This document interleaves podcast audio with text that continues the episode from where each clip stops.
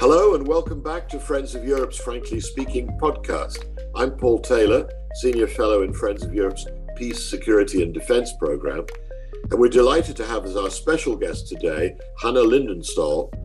Uh, Hanna is CEO of Earhart Business Protection Agency, a cybersecurity and data protection consultancy based in Stockholm. Also with us this morning is Chris Kremidas-Courtney, my fellow senior fellow at Friends of Europe. Well, Hanna and Chris have just published um, an article for Friends of Europe um, raising the alarm about recent extraordinary but worrying developments in artificial intelligence that they say pose a huge challenge to any hope of protecting uh, individual privacy um, and freedom in the 21st century. Um, so, Hanna, let me start with you. Before we get to future developments, um, what are the most concerning developments at present with platforms like TikTok? Thank you, Paul. Uh, well, we, if we start with TikTok, the debate is, is uh, on the table for most countries in the world. Everybody's talking about TikTok and privacy policies. And just we back, go back to the basic. Uh, TikTok is a communication app where you share short video clips with each other. Most of them are connected to different type of challenges. I mean, can you dance this or can you do this or jump like this? And so it's it's a entertainment app. And if you look at TikTok as an app, and you look at the privacy policy, TikTok says that it collects information you provide in the context of composing, sending, and receiving messages. So that sounds quite logical when you look at it.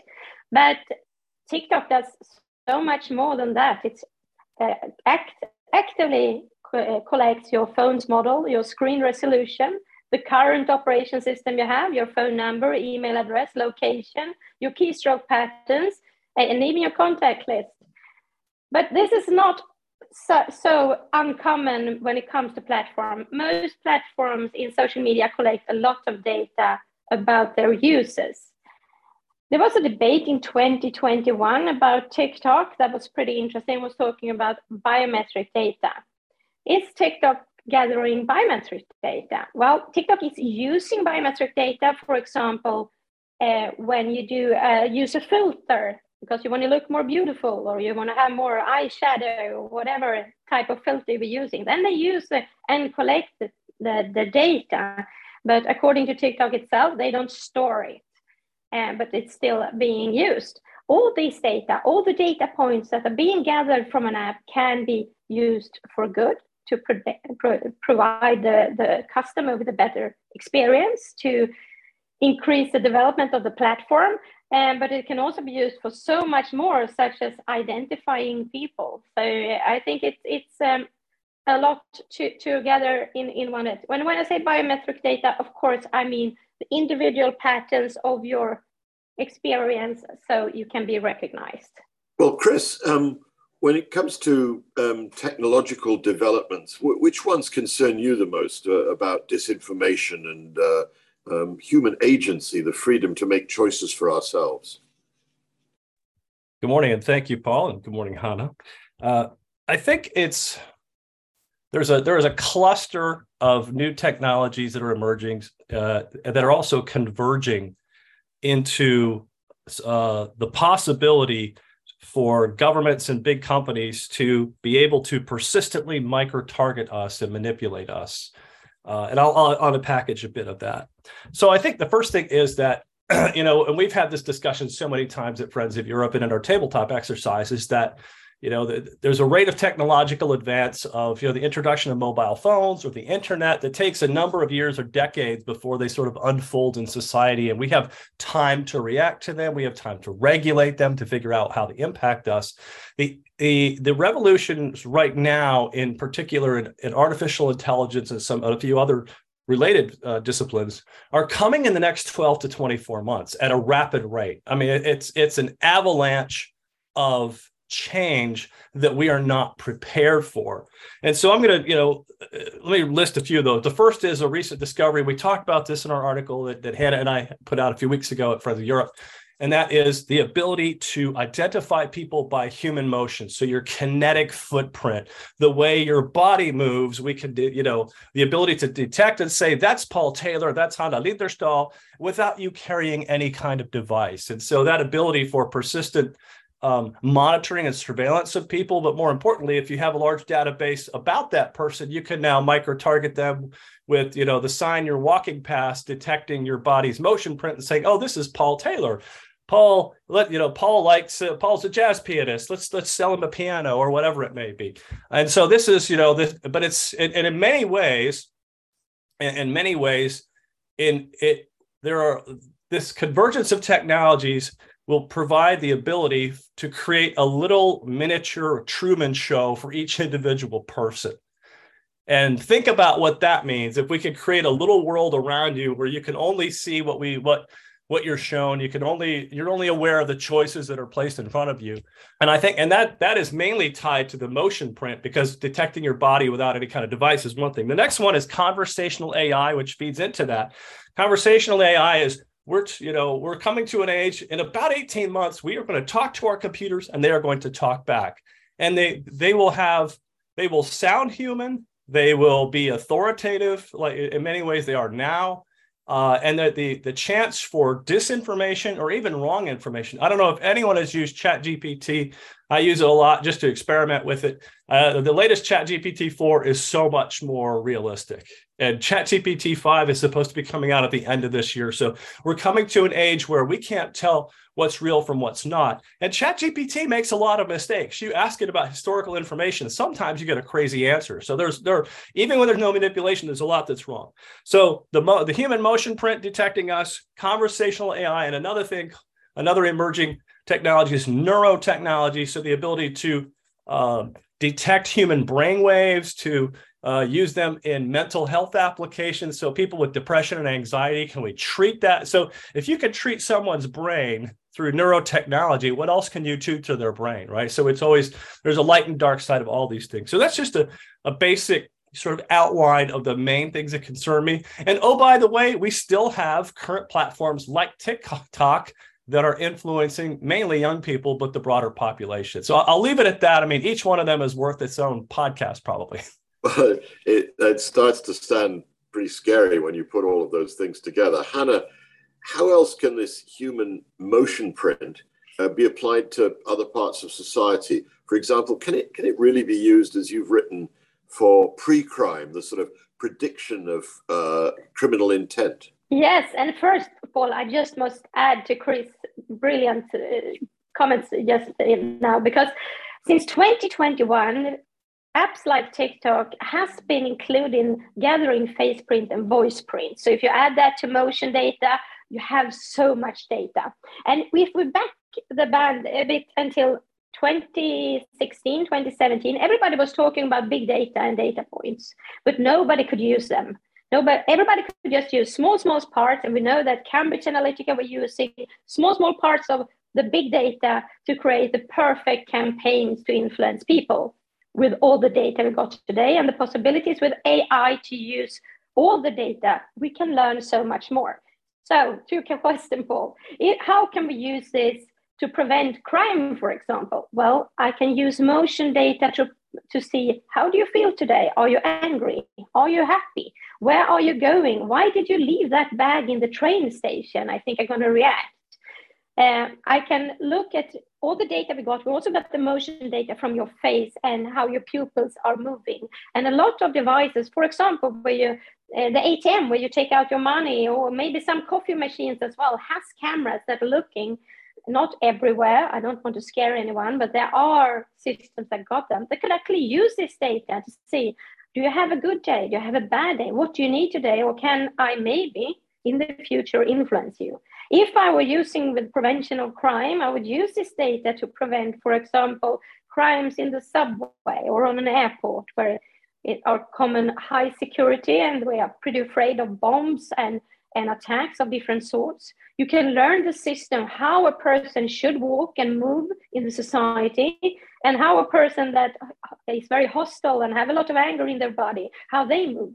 But the system can be full And I actually did some tests about this in 2019 where we were using motion data. And during that test, for example, there was a subway involved. Um, there was a guy sitting on the subway, and the system were recording this guy is very hostile. He has a big bag, he's sweating a lot, uh, and the guards were taking him uh, in the next station. This test was, was not done in Europe, it was done in, in Asia, just so you know. And the guards took him out in the next stations and they said, uh, Put down your bag. Do you have a bomb? Uh, and this was a student. He was away going to the university. He had a big exam and he was sitting there sweating because he, he was really nervous about his exam and he had all his book with him. So the system is not perfect in any way. But it's scary because I think there is a risk that we want to use it to prevent crimes, to prevent bad situation, which is good but it can also be fooled.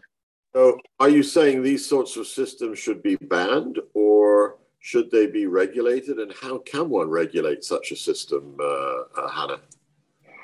Uh, well, now we come to these uh, decision makers that have to regulate things. I think there's a regulation uh, need to be done. Uh, my biggest worry is that most decision makers in high levels in the world are digital tourists they're making decision about the digital natives future and they don't know what they're talking about. In the worst cases is when they make too much regulation so we can't use the advantages in the systems. But uh, most of the times they, they are just so afraid so they ask the wrong questions. We need regulations. The systems can be used for so many good things. I mean motion data just just just to motion your brain. Just think about motion data in healthcare for example. You can use motion data to see, well, this this this client maybe had had a stroke or uh, maybe have a neurologic disease that you can't see with your eyes. So you can use it so so much good, but you have to have regulation. Who is allowed to create system that collect motion data? Where is the motion data stored? How do we prevent anyone from misusing motion data in the future? I mean, it feels really good to use motion data in healthcare and an open democratic society to control, for example, decrease the risk of terrorist crime or something like that. But it feels really, really scary when you go to a country that's not an open democracy. You come to a dictatorship, a, a government that wants to control their their their uh, population. That's also very possible to do. So there's so many good and scary things at the same time, and there needs regulation and we need like having a crash course for decision makers. How does this system work and how can we use it for good? Thanks chris. You know coming back to what you mentioned earlier um, conversational ai why is that such a concern? Conversational ai i think to understand it in security terms well first conversational ai is simply a type of technology that enables real-time engagement between an ai system and a person. So it allows us to talk to a computer and for it to talk to us. Um, and so if we stop, let's park it there quickly and think about disinformation in recent years in the digital age. So you have the ability to put um, messages out to people, different narratives. You have sort of very clumsy chat bots or or people who don't even speak the language of the, of the target they're trying to go after with their disinformation. It's clumsy, it's clunky, you can kind of say, you know, the average person with any critical thinking can say, yeah, that, that sounds like a bot, or we like to think we could. And so, you know, we we have all these brilliant people out there working on, uh, uh, you know, detecting disinformation, uh, debunking all these things on current platforms, and that's got that's fantastic work, and they need to keep doing it. But what's ch- what will change with conversational AI in the next 12 to 24 months is that as I mentioned earlier, if there's a miniature Truman show for each of us through persistent micro targeted manipulation, what that means is that you have this capability, and, and Hanna mentioned a bit of this, but you have the ability of AI to manipulate. Uh, let's just say it's to buy a certain brand of ice cream, and you know, in Belgium for whatever. The ability to um, engage with you in conversation, to take the feedback from how you respond to that message and to perfect the message, to perfect the approach, to see how you respond to it, not only vocally, but the motion of your body, the dilation of the pupils of your eyes, micro expressions on the face, Uh, you can have subtle changes in the blood flow, flow patterns in the face that indicate how you emotionally respond to something. So what, what we're looking at is a very near future where conversational AI can be, can be more perceptive of our inner feelings than any human interlocutor. And now put that tool in the hands of a big company trying to sell us something, or a malign state actor, or even our own governments that may say we want good, obedient little citizens. And you can start to see where, you know, where this it becomes a concern. So I think in many ways, conversational AI could be the perfect manipulation tool if we don't regulate it now. I mean, this is definitely one of those technologies that we cannot sort of let get out into into society and then you know and then decide to to regulate it. We need to regulate these things now. Okay. Well let's uh, talk about that. Um, you know you you were one of the signatories i think of uh, uh, this petition that was published uh, uh, last month that called for a six month pause in all of this ai development in order to think about um, regulation and what we do it, how how do you pause uh, development? I mean, it's sort of one of these things. It's going on in people's head. It's going on in labs. You know what? I mean, it, it, it, kind of defeats me to imagine how you would do that. Hanna, what do you think? Well, uh, I, I'm not sure how to pause the development because everybody's so into this and they want to try it and see how it works. But I think we need to do something and we need to increase knowledge because all the system, if you look at the uh, systems that are online and accessible for everybody, just because you ask the system something doesn't mean it's, it's a one time event. The system is gathering data all the time. Everything you put in is going to be saved and used to create better answers. That's the, the basic of artificial intelligence. It, it learns from the more data you got, the better system the system is going to be. So, for example, I had a student who called me and said, "Well, I, I was using uh, an AI to to produce my, my my my article. Do you think my, my professor will see that it's made by a system?" And I said, "Well, uh, he he or she won't see that, but if he or she asks the system, did you write this? It's going to answer, yes, I did. I did write it last Wednesday. Uh, so uh, the data is going to be stored for all future. So we have to understand how these systems work. I mean, we still have people out there who think when I Google something, it's just a one-time event. What do you think a search engine, and then I'm talking about Google is a pretty old school system, but they're still learning all the time. Everything we do online creates a lot of data points, a lot of data that are being collected and gathered. And we have not seen the result in a long way on, on how artificial intelligence gathering from so many people, what the effect will be in the end. So I think we should just take a break and look at okay, what effect does this does this going to have on society? What do we need to control, and how do we need to educate the public on how does this system work? Chris, um, what you know? First of all, how would we pause? And secondly, what would we what would you want to do during such a pause? Thank you, Paul. I think the simple answer on how you do a pause is it would have to be voluntary by companies like OpenAI, who are training GPT-5 right now to pause.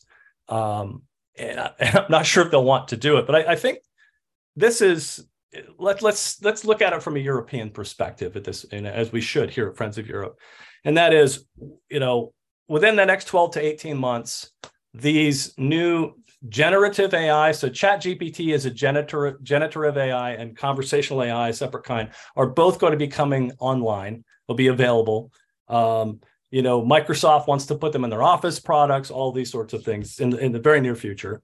and um, this is coming at a time when the EU's own AI Act, as flawed as it is, will not yet be in force, nor taking a, a, an initial look at what it contains and what these new technologies can do, nor will it be sufficient.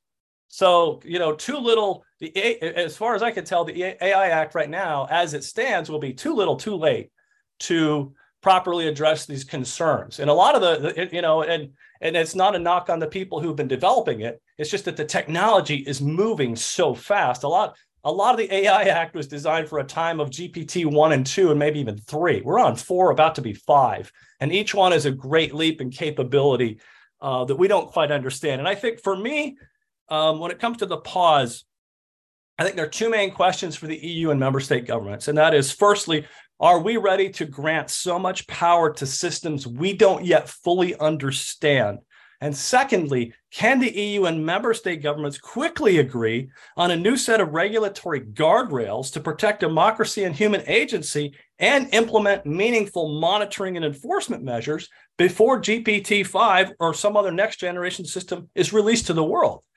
If not, I think, and that's a tall order. Look how long it takes to get the Digital Services Act or the AI Act or anything, right? It's democracy is messy and slow.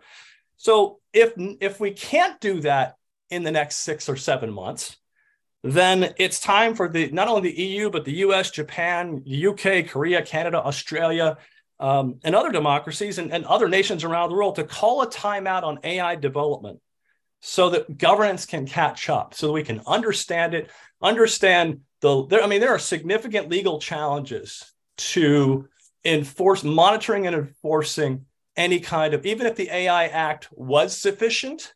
Uh, the enforcement and monitoring measures are you know their ability to, to be up to speed or to be able to sort of pass muster in our legal environments remains to be seen.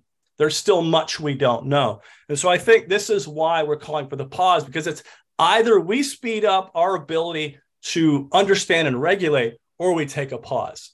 Well it certainly sounds like we have a situation where legislation is running worryingly behind technological development and where facts are going to be created before we have the tools in place to potentially prohibit them or at least to regulate them. Uh, Hanna, how do we catch up or can we catch up, especially what you said about most politicians being and regulators being digital tourists? Oh, that's a really good question, Paul. Uh, I'm not sure if we can catch up. I mean, we need like a crash course for every decision maker how technology works. I mean, they don't understand the yesterday technology. How are they going to understand today's technology and the future technology? So uh, we have to increase knowledge. That's the basic first step because uh, most tech people, I mean, I come from a, from a tech background. Most tech people speak very difficult language. It's a lot of numbers and, and science when they're talking and a lot of expressions that are really hard to understand. So uh, I think they need a basic crash course in how the system works and they need to exercise the brain. What could happen? Maybe do this like a future crisis exercise and say, okay, what do we do when the public had created so much information about society that is being used? Instead, it's going to be used against us. How are we going to handle that? What if uh, an, an harmful force of some kind, another state or whatever, take this information and use it? Because it's going to be so much data in one point, and with artificial intelligence, we can actually use all the data, and that is super powerful. And as Chris said, you can manip- manipulate people's opinion with using this information, and you can do it in real time almost. You know, the old times uh, fake news is nothing about the future video clip that is made just for you in this second with this news, with this background, this feeling, this music. And you're going to feel that, oh my God, I need to do something. I need to burn down a cell tower or I need to go out and start a riot because I see get this information to me. So this custom made influence is going to be the future. And I hope really, really much that no uh, troll farm boss is really working with artificial intelligence today, but they're probably going to do that because they can use both images. I mean, I don't know if you played with it, but it's pretty fun. I mean, you can ask the system, uh, there are AI systems that where you can ask, can you produce a film well where you can see Donald Trump is being arrested by the FBI and the system is making a film that it looks really real? Uh, or can you make a film that looks like elephants are flying over the park? And the system does a film where elephants are flying over the park. So I don't think we understand the effect. Well, thank you very much, Hanna. We've come to the end for today's Frankly Speaking podcast, but I have to say that I think elephants will be flying over the park before I understand all of the technologies that you just described. So please sign me up for that course for uh, decision makers, even though the good news is that I'm no longer a decision maker. Thank you, Hanna Linderstål. Thank you, Chris Cremidas Courtney. and we'll be back uh, soon on the Friends of Europe Frankly Speaking podcast. But for now, goodbye for this week. We'll leave it there for today. If you haven't already, consider subscribing to the Frankly Speaking podcast newsletter or following us on Twitter, Instagram, LinkedIn, or Facebook. And if you've enjoyed the show, please leave us a review or a rating, as it truly helps us reach more curious minds like yours. And don't forget to tune in again this time next week.